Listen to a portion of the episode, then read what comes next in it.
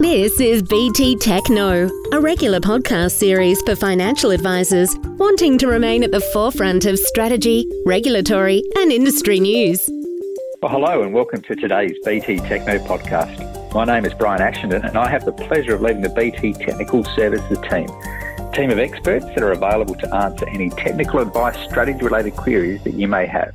Now, with the upcoming 2021 federal budget, the first to be delivered as we move into a post COVID 19 environment, and the first since a number of the COVID 19 stimulus measures have come to an end, we thought it'd be important to ensure that you're all across what those changes are and the potential impacts this has for your clients.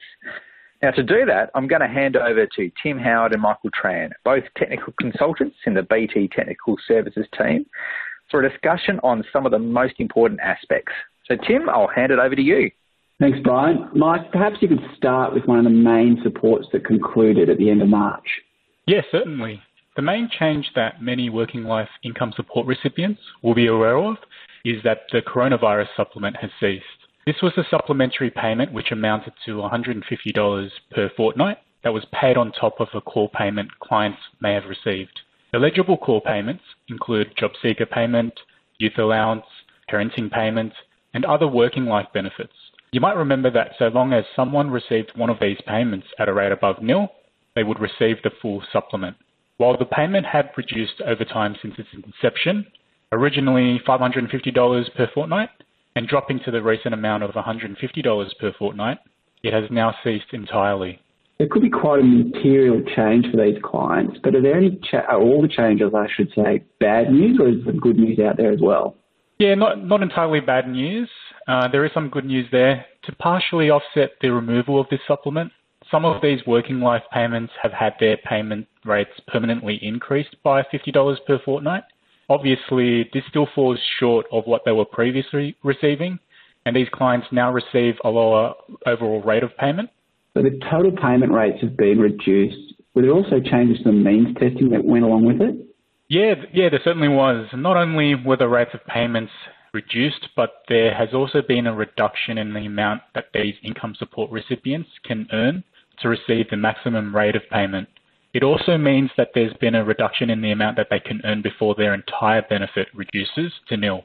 Not only that, but if they are partnered, the amount their spouse can earn has also been reduced. If we start with the changes to the personal income tests, so how much the claimant or the recipient themselves can earn, as an example, prior to April, a recipient can earn $300 per fortnight before their job seeker payment was impacted. If they earned above this amount, it reduced entitlement by 60 cents for every dollar over this threshold. Since the 1st of April, this has now reverted to a two-tier income test, Firstly, the amount a claimant or recipient can earn is up to $150 per fortnight in order to receive the maximum payment.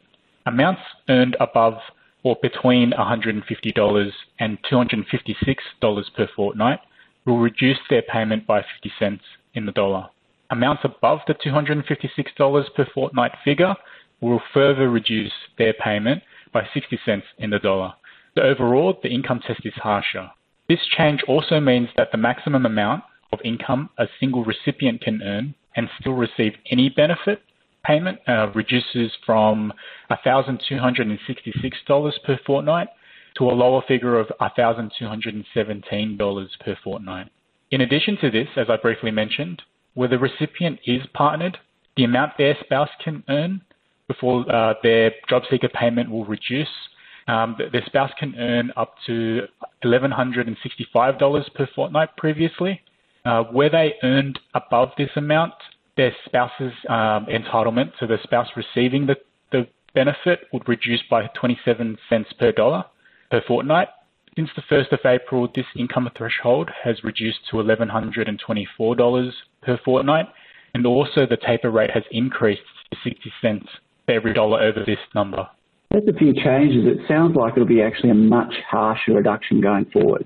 Yeah, that's exactly right. It will also mean that we assume the job seeker payment recipient doesn't.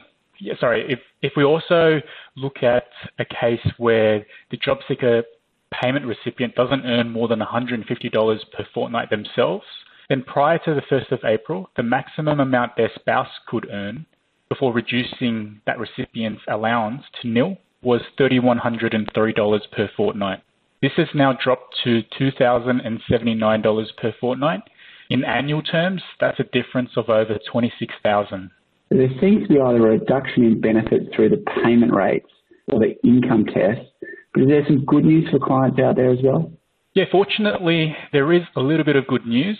Due to the increase in payment rates of allowances, such as the JobSeeker payment, the income test that applies to the low income healthcare card has been more generous now. Uh, prior to the 1st of April, to claim this card, a single person had to earn below $576 per week on average over an eight week period. That is uh, $4,608 during that time frame.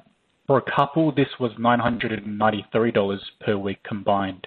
This has now increased to $636 per week on average over an eight week period or $5,088 during that time frame for a single person and also increased to $1,094 per week or $8,752 over an eight week period for couples with no kids. For each additional kid that they do have, that increases by $34 per week. This has made the income test more generous than it was even during the period of the temporary COVID 19 measures. That should certainly help more low income earning clients have access to the card, uh, which will give them access to cheaper medicines listed on the Pharmaceutical Benefit Scheme, the PBS. Yeah, absolutely.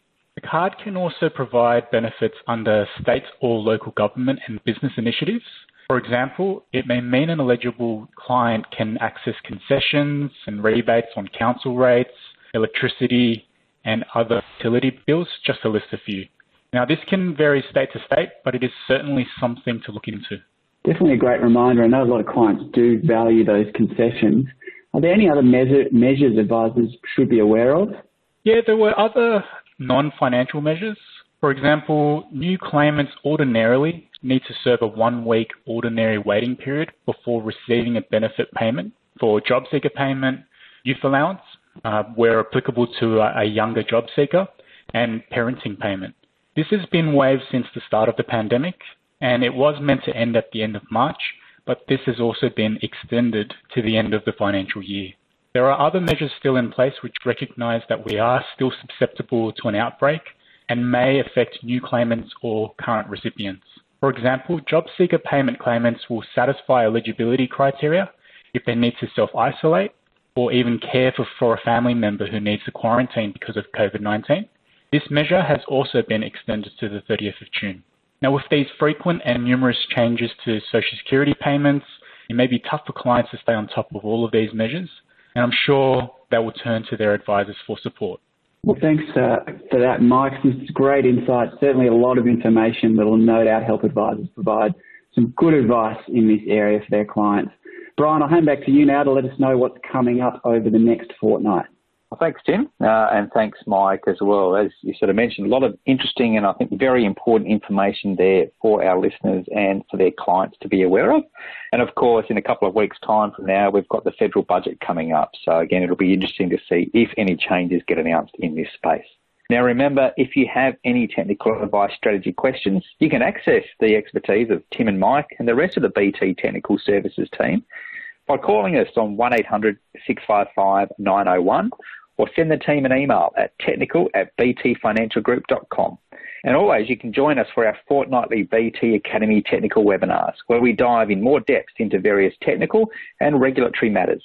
Our next session is scheduled for Wednesday, the 5th of May 2021, when Erkin Bodek, one of our technical consultants, will be discussing the important topic of gearing and whether it's time and whether it's the right time to start using gearing products again, particularly with a focus around margin lending. Now, to register, you can simply head to www.bt.com.au forward slash professional and follow the links to the BT Academy webinar series. You can also register there for our special budget webinars held the morning of the 12th of May 2021, the day after the 2021 federal budget. And you can also view previous webinars. And all of these sessions do qualify for CPD points. Until next time, bye for now. BT Tech knows, and now you know.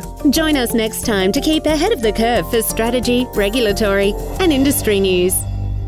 This podcast is being developed for financial advisor use only and provides general information only. It does not take into account any particular individual's objectives, financial situations, or needs.